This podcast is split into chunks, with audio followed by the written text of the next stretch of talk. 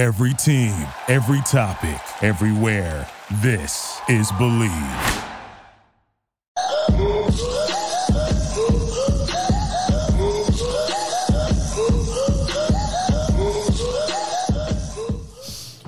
Welcome in to the one, the only Hog Talk podcast, part of the Bleav and Buzz Radio networks. And you can hear us on all the podcast platforms as well as the TuneIn app on the Bleav radio station. So go to the TuneIn app, look up the Bleav radio station, and you can hear all your favorite Bleav podcasts, including yours truly, the Hog Talk podcast and we are presented to you by Arkansas Brewing Company and Bet Online. And Bet Online is the fastest and easiest wager on all your favorite sports contests, events to market lines.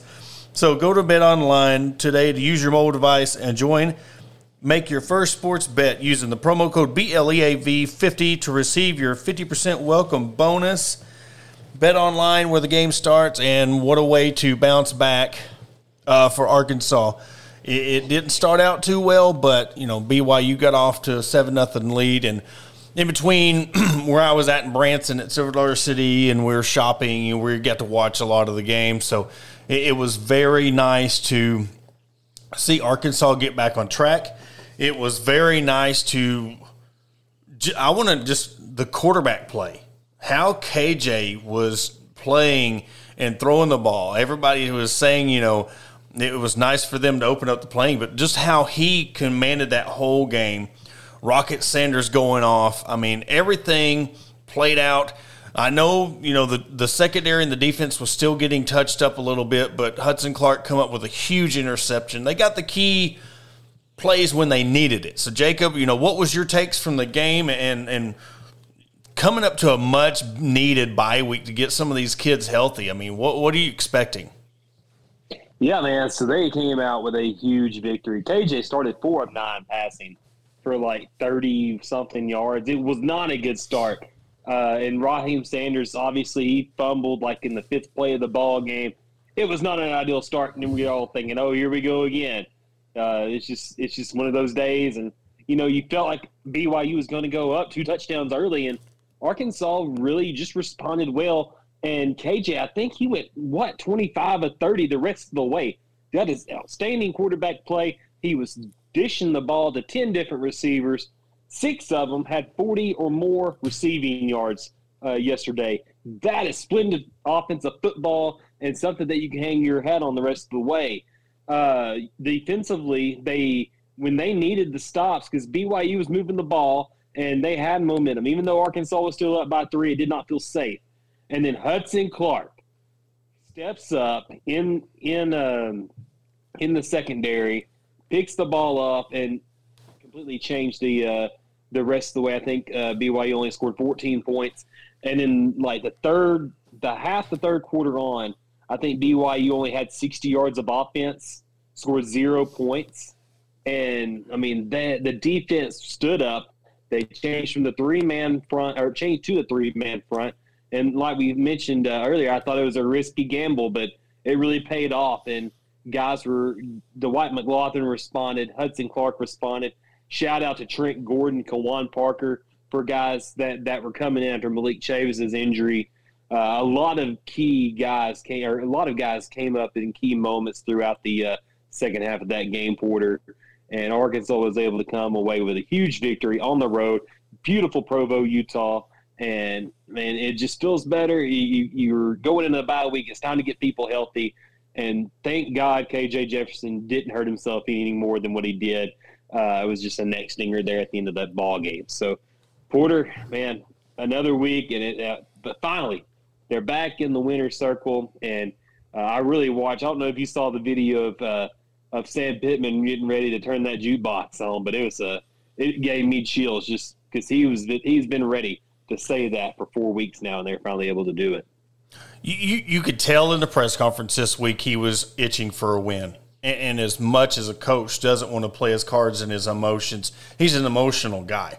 You could see oh, yeah. it was concerning to him and how he wanted to win. He wanted to get back on the winning track. He wanted to get the uh, another back on the winning ways, especially right before this bye week. But I want to bring up a you talk about that the interception from Clark If you go back and watch that play, if he doesn't come over and get that ball, it's a touchdown BYU. Oh, yeah. The guy got toasted. I mean, he was 10, 15 yards away from the defender, and Hudson come over and got the interception. And then, if you think about it, I mean, that, that could have busted the game wide open. You know, so for Arkansas to get that interception and then the play of the day, KJ, again, I mean, I don't know how many guys it takes to tackle him, but they didn't have enough because, I mean, they had him wrapped up twice and he still got away and got the ball off. I mean, this guy, you talk about wanting to come back to Arkansas and play for the Razorbacks and come back. And, and this is what was very what we had talked about a week before when we were talking about leading up to this the, the Mississippi State game. And I would much rather have him as full healthy as possible, other than you just try to rush him out there to get to try to get out there and get a win. And if he goes out there against Mississippi State, 60% and gets hurt and then he's out for the rest of the season, you know, you well, like we explained, you could take the Mississippi State loss and still end up with nine wins for the season and still have a very good year. So, getting him that week, getting his the confidence. I mean, just uh, the play where he was looking to the left, looking to the left, and he threw the touchdown pass right down the middle of the end zone. I mean, just the way he was looking, and it, it was he's been getting a bad rap all year about being so predictable and how he looked the secondary off and then went to the middle the field and scored a touchdown. I thought I was that was that was more impressive than him getting almost tackled and then getting away from it. Just how he did in the passing game. I mean, five touchdown passes, 300 and he finished with um, 350, 367 yards passing and five touchdowns. And then another one, everybody was saying Matt Landers, where's he been? Three touchdowns. Trey Knox had a touchdown. So I'm telling you, it was it, it was very good, and he got another wheel route touchdown to uh, to Binion. So th- this is one of the most complete games on the offensive side you've seen. It's what we've wanted. But now, if we go into the bye week, let's get some of these defenders healthy. Let let let's get them going and and – you got a next game up. Yeah, I know you probably didn't get to watch a lot of the game, but Cam Ball, man, the redshirt freshman defensive lineman, defensive tackle, he is 6'5, 310, 315, somewhere around there. The guy was a force, especially in the second half uh, in, in run defense. He's, he's in the backfield constantly for the Hogs. Uh, I, I really want to shout out to him. I, I was giving shout outs to a lot of other guys earlier, but Cam was a really good looking uh, defensive tackle coming out of uh, high school, and you know, out of sheer size and mass, you'd think, oh yeah, that guy's got to play early. But you got to remember, like in the SEC, you don't see freshmen and and uh, maybe redshirt freshmen get in there and play early. It's just like the guys that are from in-state, like Zach Williams and and uh, Jashaud Stewart. It's their time to shine as seniors. But having a guy that's just like the you, you look at him, you like that's an SEC football player. The guy's getting his uh, getting the run now out there on the field, and I want to see uh, more from him going forward because the guy, I think he's a game changer. I mean, not this year, but I think the years to come, a bright spot for this defensive line. And you know, another thing that was really good about the game, you know, they was twelve of fifteen on third down conversions, so they took a, a play out of the opposing playbook. You know, um, BYU was seven to thirteen, and if you really look at, at breakdown, just take the offensive away from it for a minute, and you take a yeah. breakdown of this game, and you look at the penalties. Seven of seven penalties for ninety eight yards, almost hundred yards of penalty yards. They was seven to thirteen for you know on third down conversions, three hundred fifty six yards passing, one hundred fifteen yards rushing that right there does not seem like it was a 52 to 35 game. But when you look at the other side of it and what Arkansas was to do, I mean, it, it, it's crazy. You know, uh, Trey Knox come up again. I mean, in crucial key catches down the middle and down the sideline. I mean, he come through, and he's one of them guys that I've been praising all year of wanting to get back in the rhythm, get back in this lineup, and, and be that one of the go to receivers. And he did, but it, you can't you can't say enough against you know Rocket Sanders again 175 yards yeah. rushing. I mean he he's just that the guy that when you need a first down, when you need a long breakaway run, and just I mean that play where he took the ball and just went off. I mean you could see a little bit of that other number five that played for Arkansas back in the day. Mm-hmm. I mean, I won't compare him. There's there's there's no other you know there's no, there's no other DMAC, but it's like you just seen a glimpse of anytime number five runs down that left hash line, it takes me back to that LSU game and when with, with the the Casey Dick block. You know, it just that's what it and then when he had the big game against South Carolina. So, you know, it just brings back those memories, but he's doing it on his own. It's not like he's wearing the number five and kind of having mediocre numbers. I mean, he's having killer numbers, and I don't know where he's at on the season, but, you know, getting that performance yesterday against BYU, he had a, and he only had 15 carries for 175 yards. So, longest was 64 and two touchdowns. So, definitely going to be an all SEC guy when, when it comes down to it. If I, I don't see another running back in the in the SEC better than him. So if he doesn't get first team all SEC for his performance in SEC play, I, will be highly disappointed because I don't see another running back. I really don't see another running back in the nation that's doing what he's doing. So I know it kind of gets taken. What's that? They'll, they'll, probably put the Alabama Jahmyr Gibbs up there at first team anyway. I mean, he's had a really good year too. He's come along, but Rocket, like you said, in the run game and the pass game, there's not anybody better. He's got 1,059 yards and eight touchdowns this season. I mean, absolutely phenomenal performance so far through seven games. And yeah, the, I mean, in, even in the country, there's not anybody. Maybe besides Illinois running back, uh, Haybert Bielema. I mean Bret Bielema. I'm sorry, uh, but you know, maybe the Illinois running back. That's about the only other guy in the country that's outperforming Rocket. So, and Rocket's doing it against SEC defenses every single week. So, yeah, and, he, and he's. I think he's had. I think he had like 135 yards last season against Ole Miss, and he's beat his career high four times this season. Well, Rocket Sanders has That's, got 870 yards rushing, seven touchdowns on 140 attempts, and Gibbs yeah. has 635, five touchdowns on 88 attempts. So he's got him beat on the average. Your, yeah. What's what's Gibbs got in the receiving game? Um, let's see, running back uh, stats. It's just showing his rushing right now. Um, okay. But I mean, it, it's still the fact that when we look at the running back and what he's doing, right. it, it's just you you can't. I know having the the Bama. Uh, what what do you call it? The Bama name. The Bama bias. Yeah, it's going to yeah. be on there. And, it, and I'll tell you what, it, it was only it, it, was really cool to see them go down. And, and for the year, he's got 268 yards receiving, three touchdowns. So he's okay. got altogether eight total touchdowns. And let's go eight. He's got so he's got one more. If you want to go all purpose yards, he's got 800 and something yards all purpose and eight touchdowns. So, so Rocket's outdoing him then. Yes, I mean if you let's see, look at um, I'm looking right now at his stats, and I'm trying to figure out his receiving stats as well, but it's not coming up. Yeah, um, yeah Rocket has 179 yards receiving this okay. season. So you uh, got him nine one touchdown, one touchdown. So they're even at eight eight on the touchdowns, and he's got more yards. So I mean it is hand in hand what they're doing, but um, you, you just can't look at what Sanders means to this team. Absolutely. And, and take away. And I know KJ means just as much, but we're talking about r- running backs. Rocket means just as much as this as anybody in, in the country. Yeah, he's one of the most meaningful offensive players in the country. I mean, especially impactful because he's doing it against everybody. Uh, Mississippi State last week. I mean, when you get your quarterback back too, that also means a lot because you know they were all keying in on Rocket last week against Mississippi State. Obviously, Malik uh, was able to burn them with his legs on a couple of long runs against State, but I, I mean he's had six 100 yard games this season.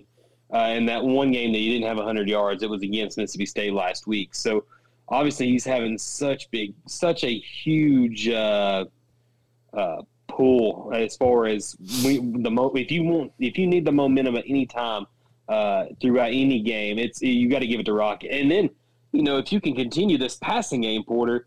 Like if you get Matt Landers, and I was hard on him in week one because he dropped a, uh, a uh, for sure touchdown and then he dropped a for sure touchdown against South Carolina. And I was kind of hard about it, hard on him about it. Didn't call him out on social media or anything, but I thought, you know, you got to have those. But what kind of of uh, momentum does or, or, kind of mojo does this give Matt Landers? A three touchdown performance, just short of hundred yards with ninety eight. But dude was dude was on fire. What do you think that does for him going forward? It, it gives you it gives you the same confidence of what KJ had coming off the injury. I mean, you look yeah. at coming off the injury. I guess we can technically say that now. Um, yeah, it gives him a lot of him because he sees that. He sees, and that's the yeah. thing with social media now. They see that stuff, and sometimes what's said. I mean that for us who talk about the game, for us who break down games, for us that you know that's part of what we do. We wonder why these guys aren't performing. We're not going at them personally, and that's and right. it's crazy. And and I learned this, and I sometimes I can't stand his takes. Sometimes he's just way off. But you know, Stephen A. Smith talked about like he don't care what it is when it comes to you're talking about the person's productivity. You're talking about them as a football player, a basketball player, a baseball player. All bets are off. When you go at them personally and you say personally they suck or personally they're horrible or you start trashing their character, then you're crossing that line. Absolutely. But to say, hey, you should have that. You're an SEC receiver, right? You're a D1 scholarship athlete. Yes, you should have the easy ones. You should have tougher ones. You shouldn't just be able to catch the breadbasket ones, you know? And going back to Rocket Sanders, you know, Kevin brings up a big point. You know, he shares the snaps with two other. Look at Darren McFadden.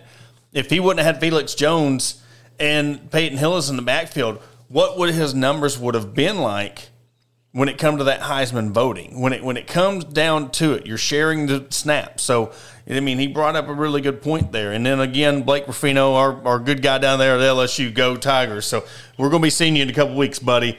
So, but um, hey, hey, listen, they're dangerous. Uh, I, was I was worried about Jayden Daniels. That guy, he can put up some numbers, man.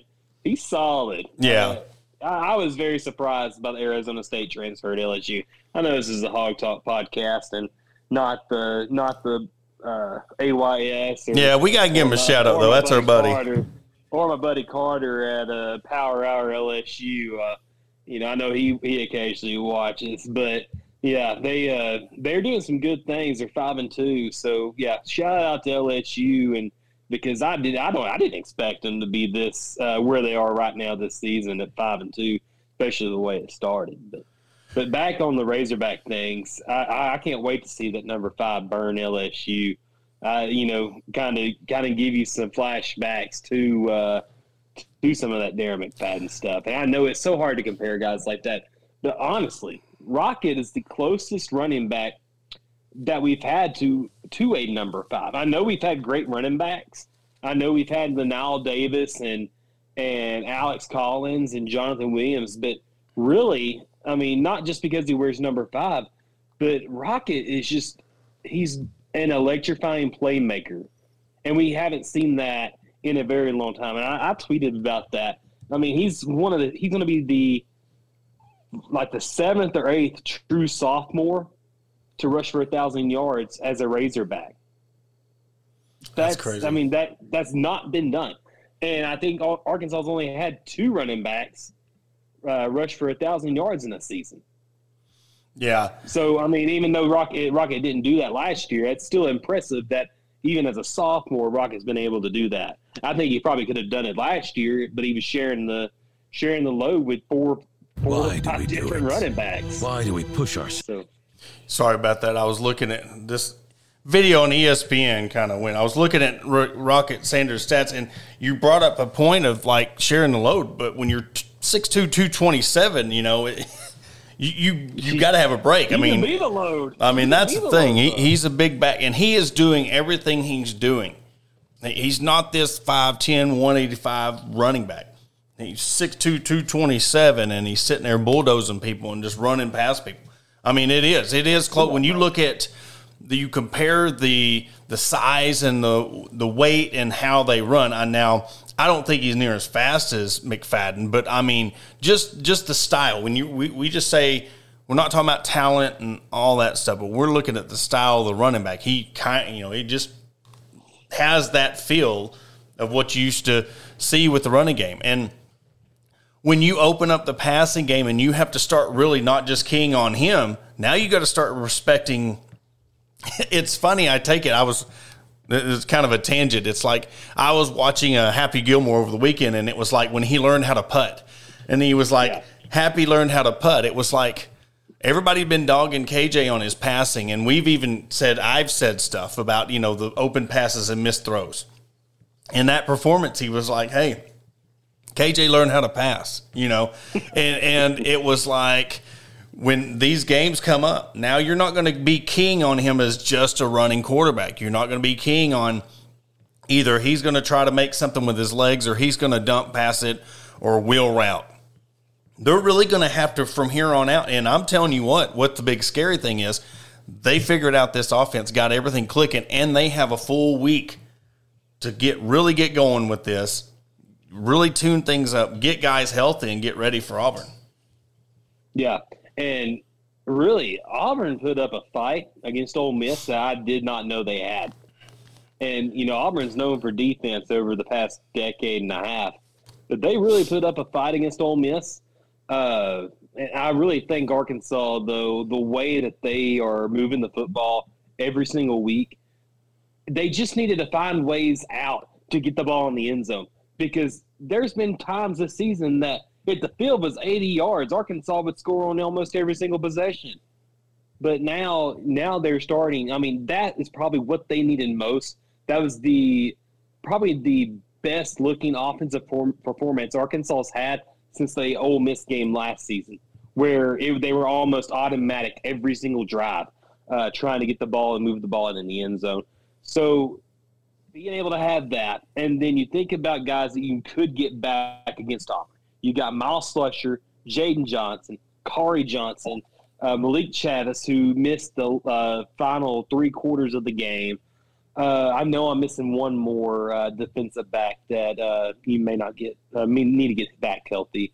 Um, you have Latavious Brini that he's been playing hurt a lot. You had Bumper Pool playing hurt a lot.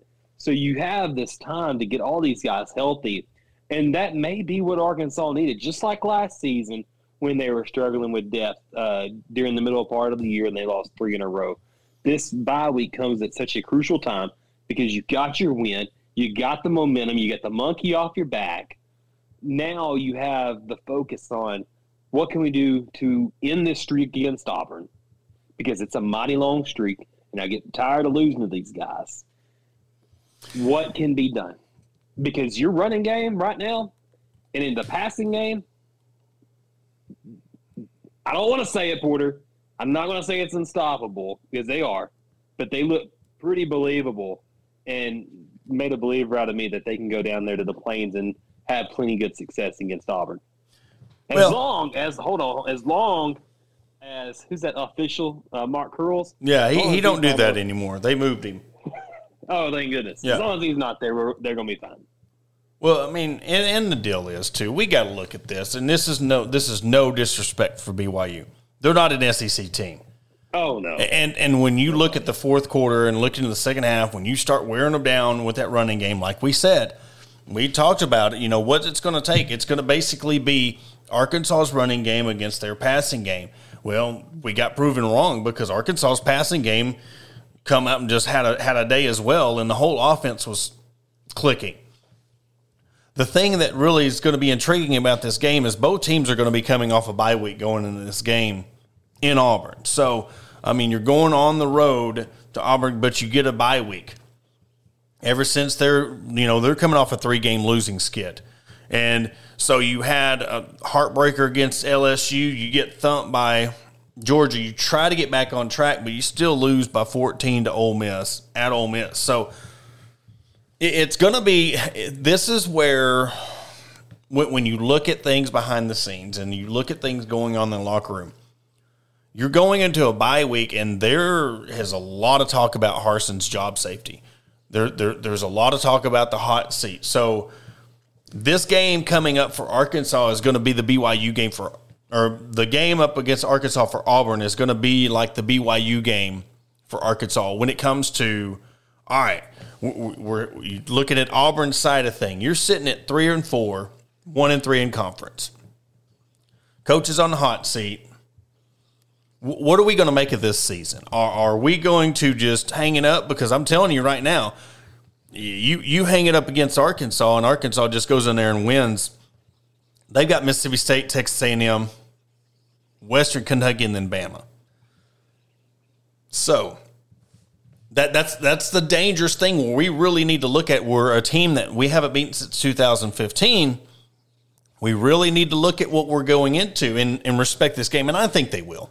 You know how Sam Pittman is. You know how Arkansas is because you got to look at this yeah, thing from a whole, from a whole point of the program's yeah. aspect of where's their head at. All right, if these players know that their coach is on the hot seat, are they going to sit there and all right, coach, we got you. We're going to turn this season around for you, or are they going to be like, hey, we're just not feeling it. We want to win, but you know, it's it's just the thing is, I don't. I want to see more out of this offense and, and especially the defense because you're going into Jordan Hare and you're not going into BYU Stadium. Yeah, and and Auburn's got Auburn's got hard, and they proved that this past week by fighting back against uh, against Ole Miss. And Ole Miss is a really good team. Man, I'm not going to discount anything. They've got a phenomenal rushing offense, and kind of similar to us, like Cabo said uh, in a tweet of uh, tweet he replied to me in earlier. He was just talking about how close the Ole Miss and Arkansas uh, offenses are. And and you know it's kind of like the Chad Morris era at Auburn right now, with, with Arkansas with Auburn right now. Is Auburn about to let go of the rope because Auburn's old, uber talented. I mean, they've got they've got studs all over the field, and they have for the past decade half. They they had the players to to be an eight to nine to ten win team every year, but they, I mean, it's it's been it's been a rough go at it with Brian Harsin. Are they going to let go of the rope with Harsin once once adversity hits? Because we saw how they were under Arkansas was under Chad Morrison. I kind of see it as the same situation.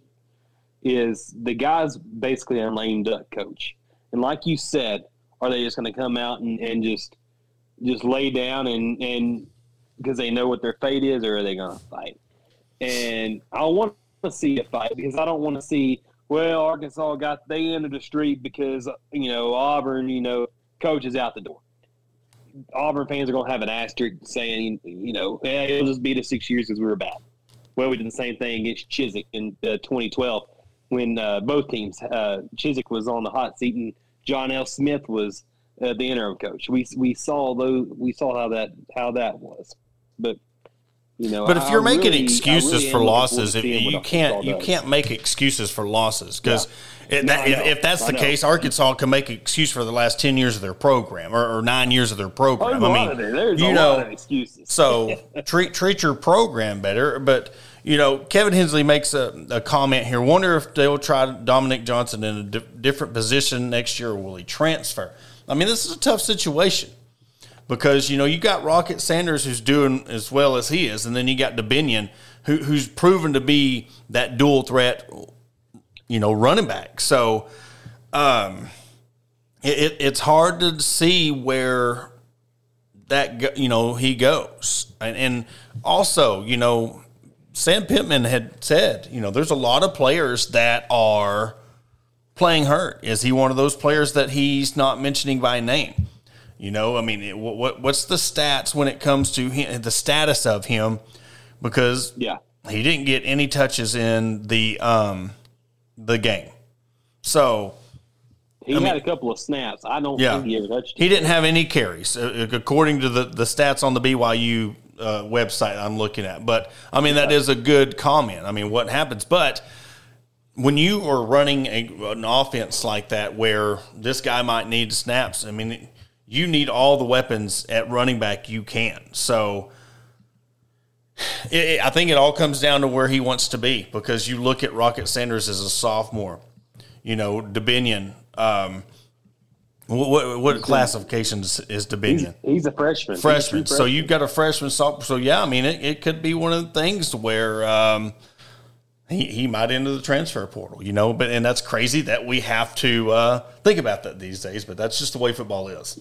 Yeah, and and and that's you know that's how it is. You're right, and, and it hurts to see because he comes back and says he's the best, biggest talent we've never got to use since Rawleigh Williams, and I like that comparison because Rawleigh, you know, he, you know, he got hurt and he come back and then he got hurt again, and we never got to see what see him reach his full potential, and that's kind of what we've seen with Dominique Johnson because he was arguably one of Arkansas's best running back, if not the best running back on the field, and and most of his yardage that he picked up in the latter half was the latter half of the season after the UAPB game when with like six games left. So the I don't think he's as great of a player as Rawleigh Williams, but I do wish we could see more of him. I wish he could be healthy and, and impact this uh, uh, Razorback offense because he is a 6'2", 247 pound running back. I mean, in goal line situations or third and short, fourth and short situations, you wish you could have that type of player. Well, and he might- afraid to go and hit that contact. Well, he Yeah, might have more talent, but I, I here just just this is not taking anything away from him. He might have more talent, but if I want Dubinion out there, I mean, Yeah, Dubinion had you know yeah he only had four four carries for sixteen yards, but he But ended up what he did in the passing game. exactly he had four for forty and then had that touchdown. So I don't think when when you look at dual threat, you know. As a running back, that bull rush type of guy, yeah, Dominic Johnson's that guy. And and here's what we're looking at. Well, let, let's let, let's look at how fans think. We're we're taking account. We're rolling over how he had his year last year. That's You know, we're looking at what, and this is no, th- this isn't a, a dig on any fan. This is this is just how the the process goes. We're, we're looking at what he did last year and rolling it over into this year. But now we've got a guy in Dubinion who's passed him up. That's what happens when you're in the SEC. You're going to get these guys that come in and do work and overtake somebody, and I think that's what's happened. So to sit there and, in a way, he is. I'm not saying he's knocking Dubinion. I just think the fact that you're not looking at the whole package of what you need, and if you got a dual threat guy who can fully produce, you want him on the field. And like I said, takes nothing away from Dominique, but when you got a guy that can produce in the running game, give Sanders some break, and then he can come out of the backfield, go into the flat. I mean, even if you don't use him in a wheel route, you use him as a decoy, and you sit there and hit him in the middle field, get a first down. I mean, you got a sure-handed running back. I mean, that that's that's where that talent.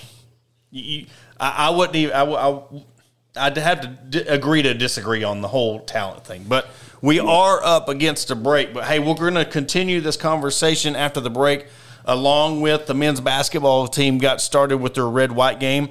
We'll finish up the podcast with that. But hey, stick with us. We're going to, you know, talk to our uh, sponsors here for a little bit, and we'll be back in a couple of minutes. Do you need those pesky stumps ground before the winter? Your pasture brush hogged or need your driveway bladed? Here at Grind It Right Outdoor Services, we offer more than just stump grinding.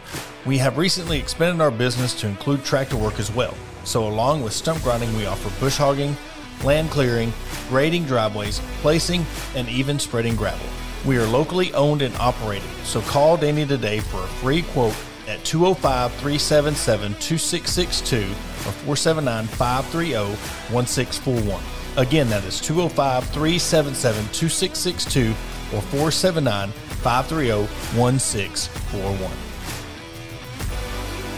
Shelby Taylor Trucking serves all your timberland needs in south central Arkansas. With over 50 years in the industry, Shelby Taylor Trucking has established themselves as trustworthy leaders in the industry. From planting to harvesting to hauling your timber, Shelby Taylor Trucking is ready to serve you.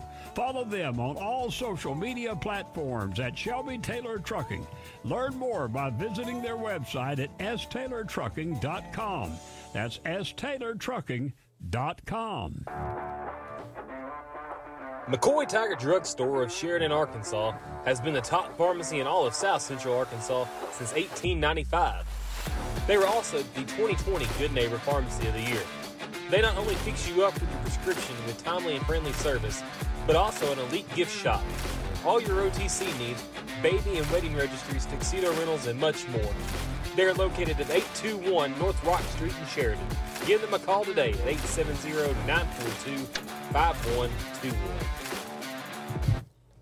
Camelot Exteriors specializes in identifying hail, wind, and other storm damage, as well as residential and commercial roof installations and re-roofing. We use the, only the highest quality materials from certified suppliers while putting a lifetime labor warranty on all of our roofs. Our mission is to provide our customers with the highest quality roofing project customized to fit each one of their needs and to provide exceptional service through the entire process. Camelot Exteriors is based in Norman, Oklahoma, but we proudly currently serve nine other states as a premier nationwide roofing company. So call us today at 833 799 7663 for your free estimate. Camelot Exteriors, your storm damage restoration experts. If you want the best service and prices in Northwest Arkansas and Southwest Missouri for all your plumbing and electrical needs, then look no further than Corey Hindman, the plumbing electrical supply guy. Corey is in full steam ahead and providing the best electrical, plumbing, and septic supply service around. So call Corey at 479 301 8220 or email him at chindman, that's H I N D M A N, at andersonp.com. Again, that is 479 301 8220. And we want to welcome you back to the Hog Talk podcast. And we'll keep that going on, you know, with the running back situation moving forward. And now that we're coming up to a bye week, got Auburn. I mean, now we're, we're past that breaking point of, you know, looking to, all right, we got our kind of our offense set, you know, and, and we're looking at guys like Dominic Johnson. And if he was to enter the transfer portal and, you know, and then what Dubinion's done. You know, it's this is the way of how Sam Pittman wants his players to come in. You come in and earn your spot. And just because you had the starting spot last year doesn't automatically mean you're going to get the starting spot this year. And with, with what Dominic Johnson's done, and I know, you know, injuries is part of the game, and I, I'm not saying that talent wise that Dubinion's overtaking because, I mean, Johnson could be still, like I said, be hurt. So it's just that's how the game is played. It's how things go. But just how Dubinion's really taken over that spot, taking advantage of when you get in. No offense to the guy that's behind you, but you still got to do your work. You can't be thinking about, man, I feel bad that I'm out here and he's not, because you still got to go out there and produce because that's what you're doing for the team. You're still giving, having to give your all for the team.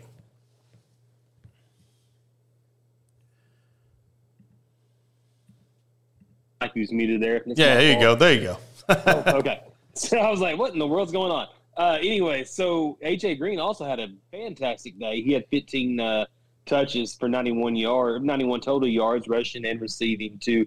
That's a really cool thing about the Kendall Briles offense is uh, their uh, the way they use the running backs in the passing game, and and that's what they liked about Dubinion and AJ Green. They're both about the same size, uh, they they have the elusiveness uh, in the backfield to make things happen to get those extra yardages out of the backfield on like especially on the screen passes. And I know that uh, Rashad had one bad play yesterday, but a lot of it had to do with BYU uh, sniffed it out on the uh, shovel pass there. Uh, and that was really the only negative play Arkansas had on offense all day long was that uh, shovel pass. So AJ Green, the guy that I really think, you know, if, if Rashad Dubinion has really emerged as maybe the number two guy, then AJ Green has to be two A because they're both getting about the same amount of uh, of run as uh, as anybody, or you know, uh, on that uh, in that running back room for uh, the number two guy, and then obviously Dominique Johnson was brought in on obvious passing downs, like especially on third downs. Uh, he's been one of Arkansas's key blockers through the past two seasons in pass protect. So, uh, yeah, Dominique Johnson, at least you have him there for that. And if you can't use him as running back, at least use him for a blocker just because, you know, he's at least good at that. Uh, and I, I did remember something I was wanting to say before. Uh, shout out to Hudson Henry, uh, the Henry legacy boy.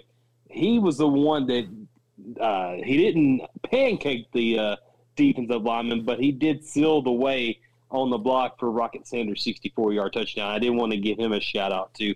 that was a crucial block there because it made a 64 yard, or it turned a what could have been a 10 to 15 yard run into a, a explosive 64 yard touchdown run. So yeah, shout out to Hudson Henry. Shout out to AJ uh, Green for his performance at, at running back with 15 carries, 91 yards. You said something earlier. You said the good thing about Kendall Briles' offense, and it just made me think that I'm not hearing any fire Kendall Briles tweets today. I'm not hearing anything about. I mean, his play calling crickets. It's funny because when you have execution, there's yeah. nothing to talk about the play calling. You're not saying that he hasn't made some some weird, you know, He's some questionable calls, flaw. but it's funny when you produce 600 yards of offense. Where, where, where's everybody talking about his PFF ratings and his third down stats and all, all the stuff that PFF. you know that goes on with? Here's the thing: it's like everybody was we, we had a discussion with somebody today about you know talking about three years into we're still i had to remind them you know just two years ago we were battling with covid and stuff and and you know your program was almost set back a whole full year if not longer with the recruiting process the the testing and getting your guys in a system for a full year so when you come in and, and you're dealing with that and you're dealing with the lack of execution because you don't have the time to get there and do these things, what really is year three, year four is really year two, year three. So, But look what's clicking. Look what happens when this team gets going and gets rolling on offense. Yeah, they're. I mean, against that defense that was getting gashed on on the run game. You know, so we're. It's going to be interesting to see this Auburn matchup to see how both teams prepare. Both teams have a week off to get ready, get healed up, and get in. It's going to be a battle. I mean, this is one game that I'm not ready to, to, to pick yet. I think I called the Arkansas game 38 35. I thought it was going to be a close game. I could, but in the end, what how I've picked most of these games, other than the Mississippi State game, was the run game and them being able to control the clock. And they only held the ball three more minutes than BYU did. So, you know, but you see that and you look at that the, the time of possession, that just shows you that look what Arkansas did through the air. And yeah. when we look at the back half of this schedule, we're talking about their defensive might be lacking, but how many of these teams down the stretch? Let, us take out Ole Miss because they know that we can hang with you know they can hang with you offensively. How many of these teams down the stretch are going to be able to outscore and outmuscle Arkansas on the offensive side of the ball? Auburn. I mean, maybe, yeah. I mean, Arkansas hasn't beat them. You know, I mean, they haven't got that Auburn monkey off their back yet. So, I mean, it's. I'm just looking at talent this year. Let's look at this year's team. I don't know. Auburn hasn't. I mean, done what? No. Yeah. Uh, you got Liberty. I don't see. I don't see Arkansas having issues with Liberty. I mean, they are on their backup quarterback. Um, LSU. I mean, that's going to be an iffy game. That's, that's always. That's, that's going to, yeah, but it's at home. Yep. Too. So, I mean, you've obviously got Razorback Stadium and you're fighting. You're basically, if you beat Auburn and you beat uh, Liberty, you're bowl L. And so that gets the monkey off your back there. You can bring Larry the bowling ball back out and celebrate after Liberty. But, you know, and then you have Missouri, which Missouri has only scored, I think, 67 points on offense this season. They've they've allowed like seventy two something like that, a crazy number, and they're like two and four. Like you've given up seventy two something points this season, you're two and four. That's just in, just freaking crazy to me, especially in this day, day and age of offensive power college football. Yeah, and you look at the LSU game. You know, LSU's got Ole Miss and Alabama before Arkansas, and I think the way it looks, um, they got Ole Miss by week, Alabama, Arkansas. So they got a bye, and it seems like it's crazy. LSU always gets awarded this bye week before the Bama week. I don't know what is Blake. Maybe if if he's still watching, I need him to confirm why LSU always gets this bye week before the Bama game. It's funny how they always uh, grant them that wish, but. I had the privilege to go on Pig Trail Nation and do the face off with Christina Long and the Southwest Times Record, and yeah. the question was which trophy will Arkansas win? And I was given the opportunity to debate the boot. And I want to tell you right now look, doing this, what we do live, is totally different than being on TV, looking in the camera on TV. All right, you got one take to do this. Let's go. So I had the chance, privilege to do the boot, have all my notes ready and all that stuff, and then I was just breaking down the schedule of why I think Arkansas is going to beat LSU, and it was a meaningful. And I don't think that the Battle Line Trophy is a real trophy. I don't think.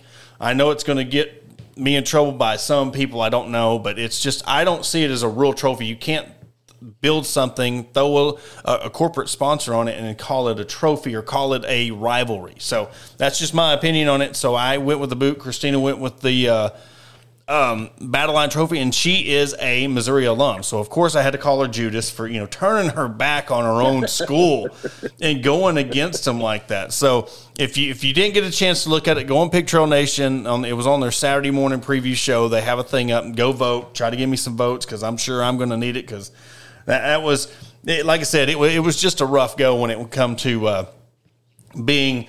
Uh, looking at your phone, thinking you had your notes and stuff, and then when lights, camera, action, you you kind of muffed a little bit. right. yeah. Oh man. Yeah. no, you did a great job. I watched it, and I think I shared it on the Hawg Talk Facebook page. If you want to want to get the link there too. So, no, you did a great job, man. You really broke it down well, and I like it's it's a meaningful game. LSU Arkansas when it was played on Thanksgiving Day, you knew, man, it was going to be a, a crazy back and forth tilt and that's how it's been for. I mean, besides maybe two or three times, this this Arkansas LSU it just means more of a rivalry, and and I just you know I can get behind the Missouri Battle Line rivalry. I think if they would have just let it be organic, yes, be, be exactly, exactly, rivalry instead of forcing it right away in 2014. I think if you would have let it happen organically over time maybe by now, eight years later, it would feel different, especially yeah. Arkansas losing what five or six straight games between 2015 and 2021. And and Arkansas had the game won so many times, like this 2016 game where they lost that 20 what 20 point lead, and then they lost that uh, heartbreaker in Fayetteville in Bret's last game, and then they got absolutely mauled in uh, the Chad Morris's first season, and then I know I'm going back on history. And then in 2019, you had the Barry Lunney game. That was close. And then you had the heartbreaker in Sam Pittman's first year. That was enough to make it a rivalry game because Arkansas would have wanted it more. But, you know, I just now I think it can be okay.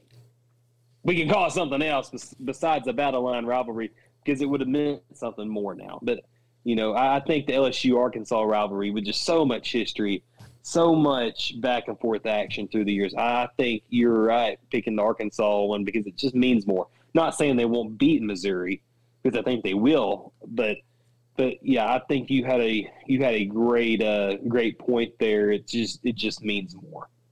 Well, when you take the SEC took away the game after Thanksgiving, so you take away the game that was the rivalry game, you put it out of Little Rock which that was, I mean, that's the thing. We talk about these Little Rock games. I wonder, I guarantee you, who wouldn't go to Little Rock Memorial Stadium the day after Thanksgiving and watch this game? If it was the Arkansas was LSU ticket. game, that was the game. So when you take that game away from Arkansas' schedule at that point, you try to put it.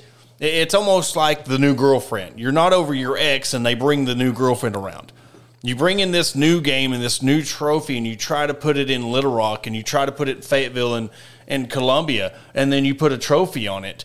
It's hard for me to look at it the same way as we did the LSU game. If it was a different week, if Arkansas played Missouri in a different week, maybe, maybe. But they're playing. It's like, like I said, it's like you break up with a girl and then you move the new girl in your house. It's same day, yeah. same all this. We're going to try to make it a rivalry, just like the LSU did, because everything. It just doesn't. It it didn't do it for me, and I'm sure it didn't do it for many other Arkansas fans. So that's why there's there's many factors of why I I don't see it as a rivalry. I mean, it kind of had its spark, like you're trying to start this fire when the, when the linebacker was running his mouth, but they didn't back it up, and Missouri won. Then when Drink come into town, having Arkansas ties, he was running his mouth, and the, but it was like I I want to see more of what happens between Pittman and Drink before we start calling this a rivalry, you know. And it's just one of them things that there's there's a lot of games that they have trophy games that people don't even realize, you know. But there's a yeah. lot of cool ones, and I, I'm not taking anything away from the trophy. The trophy looks cool.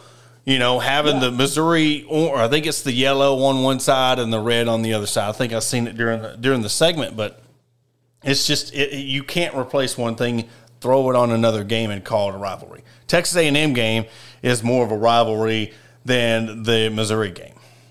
Yeah, it's because Texas A&M and Arkansas were so such rivals during the Southwest Conference time, and then uh, Kevin starts he's talking about they need to make one for Arkansas, Texas. They might once they join the SEC. I don't know. Nah, well, I don't know. Basil. You know, I'll, I'll, call it Dave. Let's call David Basil up and see uh, see what he thinks. I, you can't call it pure hate because uh, I think there's a a uh, rivalry. It's already called that, so that's probably already got the uh, trademark and all. But man, there's just well, and you, you, and it's got to go both ways. The rivalry fifty six to twenty two, though, too. But it it's got now. Well, no, because look at the Clemson South Carolina rivalry. That's in state hate, but Clemson's up thirty five games on them. I mean, they'll never yeah. they'll never come close to tying that rivalry with Clemson, but it's in state. It's the hatred. Look at Tennessee and Arkansas in baseball. How quickly that thing flamed up. That is a yeah. rivalry when both teams. I don't care. I mean when we look at it doesn't you don't have to play them for 60 years for it to be a rivalry if yeah. both teams hate each other equally the fan bases hate each other equally that's a rivalry oh, look yeah. how quick as soon as tony vitello went to tennessee and they had that game rivalry you know that's just how look at the Ole Miss series the Ole Miss series was a rivalry i mean it's not as much anymore i think it's been i think tennessee's the ultimate like you want to talk about a game in April where you're not going to find a ticket. That series oh, yeah. against Tennessee, you're not going to find a ticket. They're going to have to build these freaking construction containers and put them across the creek, across the pond. And there, there's a manufacturing plant. They might shut down that parking lot and put bleachers there just so people can. I'm serious. That is. You might as well put a big screen out. There. That's there. how intense this rivalry's become. Yeah.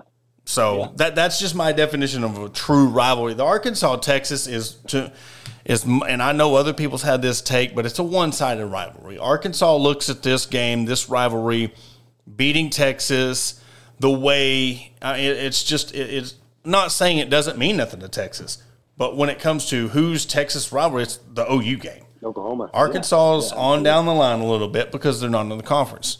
But when it comes to the Arkansas side of it, yeah, it, it's one of their top rivalries. Yeah. And you were talking about Drink earlier. That guy, he talked so much crap early on in his tenure, especially with the, he said, oh, that school down south. That guy might get canned before the uh, Missouri Arkansas mm-hmm. game if he if he ends up going. If they're two and eight or two and nine going into that Arkansas game, he may be gone. And that, that's uh, that's you know that's sad because I I really don't like the guy he's such a he's such a smarty, and and he just he's he's so witty that it just makes you angry. It makes you spiteful no. because you're like, well, you see that guy lose. You wanted to like him because he had Arkansas ties until he opened his mouth. I mean, that's what absolutely. it was. You want you wanted to get behind him. He had that Arkansas tie, just like the Vitello stuff. Yeah. You want to hate them. You respect them as a program. Absolutely. If you can't look at the Tennessee baseball program, what he's done there, you, and not respect them, then you you're wearing the rose-colored glasses because you're not seeing oh, yeah. what's going on over there. But there's no respect when it comes to Missouri and drink because they haven't done anything other than run their mouth. Yeah, Arkansas right. finally got a win against them, but still, yet, I mean, even though Missouri's got the upper hand in the Arkansas game, doesn't mean that we can't sit there and not respect them as a team. You know, and Adam Hall brings up, you know, UA trophy over the Battleline trophy. Uh, I think it's just one of them things where you don't have to put a tr- a trophy on that game for it to mean something. I think yeah. my, my chemistry teacher in high school taught me one thing, and this is one of the few things I learned at Ozark High School. For every rule, there's an exception. And I think that's the exception. You don't have to give that that game a rivalry. You don't have to give the Auburn Alabama game a trophy. You don't have to give the Ohio State Michigan game a trophy. It the, I know uh, it's a Red River shootout, but I don't even I know there might be a trophy associated with it, but you don't have to give that thing a trophy to make it a game. And that, that's where I stand on the Texas game. You don't, don't need a trophy. It's the Arkansas Texas game. If they're playing each other in golf, swim dive, soccer, softball, football, basketball, baseball, any sport, it's Arkansas versus Texas. It's looked at differently. It doesn't need a trophy. Yeah. Yeah, we went on a tangent. Yeah, there. we did. Here we was. We got the red white game still to talk about, yeah, and yeah, we, I know it. Well, we'll touch on it just for a few minutes. I mean, okay. they did have the red white game. It was just an open scrimmage, but really, you know, of course, Nick Smith Jr. stood out in the game for for the white side uh, with 22 points, six for eight the free throws, seven for 20 field goals, and then Graham had 25 for the red team, and he really was one of them that uh, stood out to me. It was a surprise. Yes, you know, so one of the transfers that come in for, for Arkansas, you know, it's it was a very big surprise. It was it was funny to see some of the people like, well, they're struggling at this. They're str-. It was an exhibition. Have fun. Get the fans. So you look at these stats and these the free throws. I mean, and I'm telling you what, for honestly, an exhibition setting White team went eight for 10. Red team went eight for 12. So, I mean, you look at the, I mean, in a setting like that where you're just out there having fun, I mean, yes, it was competitive because I'm telling you, with the team, the depth this team has, you're putting two teams out there that can compete in the SEC. So, yeah. it, it was really good. I think I seen one guy had seven, Johnson had seven fouls. I think because it was an exhibition setting, you could you could almost foul out twice. But it was really good to see it was really good to see the fact that they had a really good. I mean, I, don't, I think it had to be not a sellout because it was free to get in, but it was like every seat was full. You look at Jalen Graham out of Arizona State with the 22 points, and man, I'm telling you what, if you can get, you know who what you're going to get out of Smith, Ford, Johnson, you know, Brazile, Black, you know, you know what you're going to get out of Walsh, but if you got guys like Graham who step up, Pinion even stepped up and had 12, Council had 10 for the, for the Red Squad. You had a lot more balance, and, and they ended up winning 64 to 59. But that's what it's going to take when we look at this team and moving forward. One of these guys that are not the, the role players, the guys coming off the bench, that's what you're going to have to get out of them to win the SEC. Brazile had 13 for the white squad. You know, you're going to, on top of your four guys, because you're not going to have all five guys rolling every single game. You're not going to have all your starters rolling. So it's going to, this is what's going to be very important. If, if you hear me talking about this in October, come, come season in SEC play, come back to this. And it's going to take some of these guys to hit 20 on a night, 13, 15. You don't have to go for 30 every night, but having a role player come off and that you know that can give you 25, even if it was like like I said in an exhibition setting, knowing that's a capability, that's very promising going forward. Yeah. A name that you didn't even see coming giving you buckets. Yeah, especially with with the uh, overseas trip that they had, and Jalen Graham, he was basically a non-factor. I I kind of thought, yeah, he was a Pac-12, Pac-12 player. I thought, okay, he was going to come right away and and do some things, and he just didn't really do much. And we came away surprised with how Kamani Johnson did, how true freshman Barry Dunning did, and we were wondering, like, okay, what about Jordan Walsh? What about uh, some of these other uh, big time guys they brought in? What about the Mitchell twins?